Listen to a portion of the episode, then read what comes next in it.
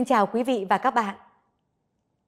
Quý vị và các bạn biết không, trong mỗi gia đình, đứa con luôn là sợi dây gắn kết tình yêu, tình thương của các thành viên. Người ta nói, con cái là của trời cho. Vậy con đẻ hay con nuôi thì cũng đều là ơn phước và nhân duyên của mỗi người trong đời. Hiện nay, có rất nhiều gia đình xin nhận con nuôi vì những lý do khác nhau. Có những gia đình do không thể có con. Có những cô gái lựa chọn không lập gia đình, nhận con nuôi và trở thành mẹ đơn thân. Cũng có nhiều người thương xót cho hoàn cảnh của các em bé bị bỏ rơi, nên đã nhận cưu mang các con bằng một tình yêu lương thiện. Cũng có trường hợp nhận con nuôi vì mong muốn việc này giống như một cách tìm kiếm hy vọng cho những người khó có con sẽ có thể có con. Ừ. Và trong ngày hôm nay, trong chương trình giờ thứ 9 của chuyên trang Lao động TV, chúng tôi xin chia sẻ câu chuyện mà chúng ta có thể bắt gặp đâu đó trong cuộc sống và rất đáng để suy ngẫm.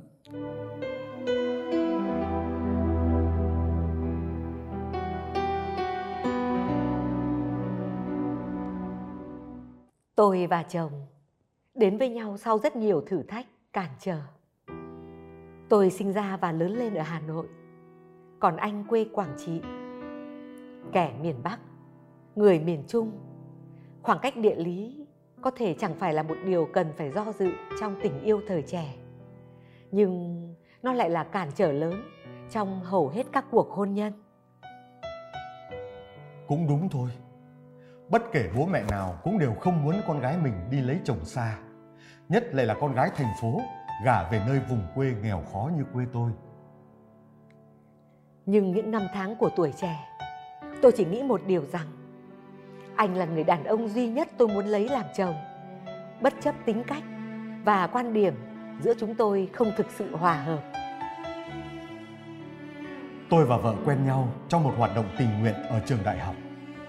Khi đó chúng tôi lên mù căng trải để quyên góp quần áo và đồ dùng học tập cho các em bé vùng cao. Tôi tham gia vì muốn âm thầm làm một việc gì đó có ý nghĩa. Còn cô ấy tham gia vì tính tình sôi nổi, thích đi đây đi đó và làm quen với mọi người. Có lẽ tính cách trái ngược đã khiến cả hai bị thu hút bởi nhau. Tôi là người chủ động làm quen trước. Cũng là người chủ động theo đuổi anh ấy. Tôi cảm mến sự vui vẻ, thẳng thắn và cá tính của cô ấy. Yêu nhau từ những ngày còn là sinh viên, nên chúng tôi chẳng hề biết những trải nghiệm tiếp theo trong cuộc sống sẽ khó khăn hơn và những khoảng cách sẽ lớn dần khi bước chân vào hôn nhân. Người ta nói yêu nhau thời sinh viên sẽ khó đến được với nhau hoặc thường phải trải qua rất nhiều thử thách. Hai năm sinh viên, tôi và anh ấy yêu nhau bình yên. Anh hiền và rất chiều tôi. Anh là một người thầm lặng, sẵn sàng đứng phía sau để quan sát và ủng hộ tôi. Nhưng tôi lại không đủ quyết liệt để vì em mà thay đổi quan điểm và sắp xếp cuộc sống của mình. Sau 3 năm yêu nhau, anh mới về thưa chuyện với bố mẹ. Chúng tôi đã đoán biết trước rằng bố mẹ sẽ không ủng hộ. Nhưng không nghĩ gia đình hai bên lại phản đối quyết liệt đến vậy. Bố mẹ tôi đều là những người hiền lành và trước nay chưa từng ép buộc, áp đặt tôi điều gì. Nhưng các cụ nhà tôi hiếm muộn. Chỉ có tôi là con duy nhất trong nhà. Họ hàng đặt trọng trách thờ cúng tổ tiên gia phả cho tôi vì tôi là con trưởng độc đinh. Hy vọng của bố mẹ anh là muốn anh sẽ trở thành một kỹ sư thủy điện, làm việc ở tỉnh và có cuộc hôn nhân hạnh phúc với một cô gái hiền lành, chân chất quê mình. Những năm tháng vất vả, nhọc nhằn của bố mẹ đổi lấy ước mơ cho tôi có cuộc sống thong thả hơn. Nhưng cái ước mơ ấy chỉ gửi lại ở làng quê. Ước mơ của những người nông dân chất phác chỉ cầu cuộc đời bình yên, giản dị. Hơn nữa bố mẹ anh cho rằng nhiều người ở thành phố thường có sự xa cách và kỳ thị với những người tỉnh lẻ. Họ sợ anh phải khom mình và bám trụ ở đất thị thành. Còn về phía gia đình tôi, bố mẹ tôi cũng một mực phản đối. Phần vì anh quê xa, phần vì anh quá hiền lành. Cái tính hiền lành không hơn thua, khiến anh chỉ làm công việc ổn định và chẳng mưu cầu gì nhiều. Sau này tôi mới hiểu, bố mẹ em ngăn cản vì thương, sợ em vất vả, sợ tôi hiền lành, không thể làm chỗ dựa cho em. Chính anh cũng từng nói với tôi rằng nếu không quen và yêu em thì có lẽ anh đã sớm về quê sinh sống và lập nghiệp. Ở Hà Nội bon chen quá. Với mức lương của anh thì không biết đến khi người ta nghỉ hưu thì mình đã mua nổi một cái nhà hay chưa. Sau sự phản đối của hai bên gia đình, anh nói chia tay tôi. Tôi biết lý do sâu xa nhất là sự tự ti và mặc cảm của anh. Anh chọn rời Hà Nội và bỏ rơi tôi. Phải. Tôi đã nói chia tay vì không muốn làm em phải khổ. Chúng tôi yêu nhau bình yên, nhưng sâu trong thâm tâm, tôi luôn dằn vặt giữa hai lựa chọn. Về quê hay ở lại thành phố? Tôi biết, chọn trở về thì tôi sẽ đau khổ. Nhưng nếu chọn đến với em thì thật là ích kỷ và có lỗi với bố mẹ tôi ở quê nhà. Hơn nữa, một cô gái như tôi sẽ khó lòng chịu theo anh mà về làm dâu ở vùng quê miền Trung nghèo khó. Còn nếu tôi chọn bám trụ ở lại Hà Nội, liệu rằng tôi có thể lo được cho em hay không?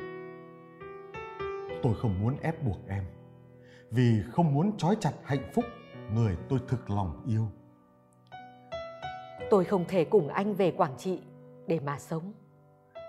Tôi là người Hà Nội và phải ở lại đất này chứ. Cho bố mẹ tôi, cho tôi và cả con cái sau này nữa. Tôi tự hỏi, liệu tình yêu anh dành cho tôi có đủ lớn hay không? Ngày nay, những người ở tỉnh lên Hà Nội học và ở lại lập nghiệp rất nhiều. Tại sao anh thì không? Em trách tôi không có bản lĩnh. Trách tôi chẳng vì em mà cương quyết với gia đình. Tôi chấp nhận chia tay với anh sau một thời gian co kéo. Cảm giác lúc đó của tôi là mệt mỏi và chán nản. Để lấp liếm sự trống rỗng này và cũng là để thử lòng anh. Tôi đã kết bạn với một chàng trai khác. Tôi như muốn phát điên khi Linh cảm thấy mất em. Tôi không thể hiểu tại sao cô ấy có thể quên tôi nhanh như vậy. Nhưng tôi hiểu rằng tôi yêu cô ấy đến chừng nào. Vì yêu tôi đến điên cuồng nên anh quyết định rất nhanh. Anh chọn ở lại thành phố. Tôi suy nghĩ khi nào khấm khá sẽ thuyết phục và đón bố mẹ ở quê lên.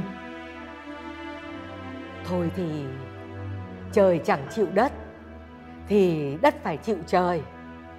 Cưới nó ấy, sau này có khổ thì tự chịu. Đừng có trách bố mẹ không can ngăn. Mẹ tôi bất lực, chút sự tức giận lên tôi. Chúng tôi cưới nhau. Mặc dù hai bên gia đình không thực sự đồng thuận. Tôi dè dặt, ngỏ lời xin với bố mẹ vợ, được ở rể một thời gian đầu. Là người Hà Nội, nhưng nhà vợ tôi chỉ thuộc diện đủ ăn, chứ không khá giả. Dù vậy, bố mẹ lo lắng em phải đi ở trọ vất vả, nên đã chấp nhận để chúng tôi sống cùng nhà. Tôi đã nghĩ rằng từ đây chúng tôi sẽ hạnh phúc ở bên nhau. Dần dần, bố mẹ tôi sẽ có cảm tình với sự chân chất của anh ấy. Cha mẹ tôi rất buồn vì cả làng nói tôi chui gầm trạng. Tôi cũng thực sự cảm thấy không thoải mái trước sự xa cách của bố mẹ vợ. Một lần tôi đã vô tình nghe thấy mẹ cô ấy than thở với người hàng xóm rằng Ôi giời, chả hiểu con bé bị bùa mê thuốc lú gì mà lại đi yêu một người tình lẻ như thế. Sau này chúng nó có con cái người ta sẽ nói gốc khác bọn trẻ ở nhà quê cái đất chó ăn đá gà ăn sỏi dù rõ là chúng nó sẽ sinh ra và lớn lên ở nhà này thái độ của bố mẹ tôi khiến chúng tôi thấy bế tắc và chán nản trong chính ngôi nhà này. Đành vậy. Chúng tôi đều tay trắng bắt đầu lập nghiệp thì phải cắn răng chịu thôi. Nhưng điều khổ sở hơn là chúng tôi cưới nhau 3 năm vẫn chưa có nổi một mụn con. Bố mẹ luôn trách tôi lấy anh vì lo lắng việc chúng tôi khó có con giống như bố mẹ anh khi xưa cũng đã hiếm muộn. Tôi cũng khao khát và chờ mong niềm hạnh phúc được làm mẹ lắm chứ. Hai vợ chồng tôi đã đi khám và chạy chữa ở rất nhiều nơi những lời bàn ra tán vào sau lưng của họ hàng nhà vợ khiến tôi như bị sỉ nhục người ta nói chúng tôi lấy nhau là sai lầm, là bất hạnh. Sự chê bai của người khác khiến tôi tức giận. Nhưng sự thương hại của họ càng khiến tôi sợ hãi, ám ảnh và đau đớn. Ngột ngạt trong cảnh ở rể, khổ sở vì mãi chưa có con, dằn vặt vì bố mẹ ở quê tự nương tựa vào nhau mà sống. Tôi rất đau lòng nhưng điều bất hạnh hơn còn ập đến sau đó. Tôi như chết lặng khi nghe tin bố mẹ tôi mất trong cơn lũ lớn. Mảnh đất miền trung nhiều thiên tai và lắm nghèo khó đã cuốn theo cuộc đời vất vả, nhọc nhằn của bố mẹ tôi. Cuốn đi xa mãi, xa khỏi tôi. Đó là sự đau khổ và dằn vặt lớn nhất trong cuộc đời tôi tại sao tôi bỏ quê? Tại sao vợ tôi chỉ biết quan tâm đến bố mẹ đẻ mà vô tâm với bố mẹ chồng? Tại sao bố mẹ tôi không thể chờ hai vợ chồng tôi trở về và dẫn theo những đứa con đáng yêu của chúng tôi? Tôi biết năm bố mẹ anh mất là năm anh đau khổ tột cùng. Bao nhiêu dồn nén việc phải chung sống với bố mẹ vợ. Việc chưa thể có con đã làm anh bị sốc nặng. Tôi luôn ở bên và cố gắng động viên anh. Nhưng tôi không thể ngờ. Tôi đã đưa đơn ly hôn và yêu cầu em ký. Lúc đó tôi biết rằng chỉ khi có một đứa con thì chúng tôi mới có thể cứu vớt được cuộc hôn nhân sắp sửa tan vỡ này. Tôi nghe người này người kia mách rằng, nhận con nuôi sẽ tạo phước lành và may mắn.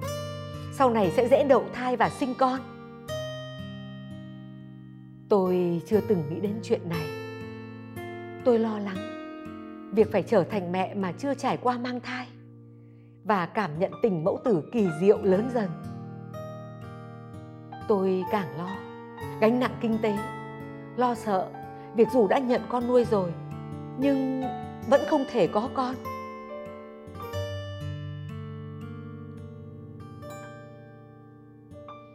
Sau một thời gian chăn trở, tôi quyết định nhận con nuôi.